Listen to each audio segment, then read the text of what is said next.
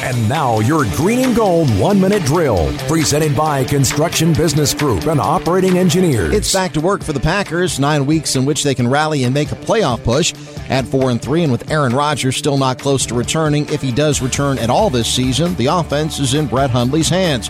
For the voice of the Packers, Wayne Larrivee, Green Bay needs to get number seven up to speed on all of the facets of the passing game. We talk about balance run to pass, but really you have to have balance in your passing game in this day and age uh, in the NFL as well. And they have to threaten the defense a little bit downfield to get them out of those medium range zones where uh, the Packers would like to do most of their business. Meanwhile, on defense, Green Bay has struggled to stop opposing offenses in recent weeks. So who's to blame? Maybe injuries, but nonetheless, Wayne thinks that the more whole this defense is, the better it'll perform. I think the Packers' defense is they go into the second half of the season, uh, hopefully with better health and with the maturation of players um, like a Kevin King developing on the fly, uh, like Damarious Randall, who's actually played some pretty good football in the last few weeks, these guys have to come to the fore. Morgan Burnett's got to be healthy and on the field. The Packers play host to the Lions next Monday night.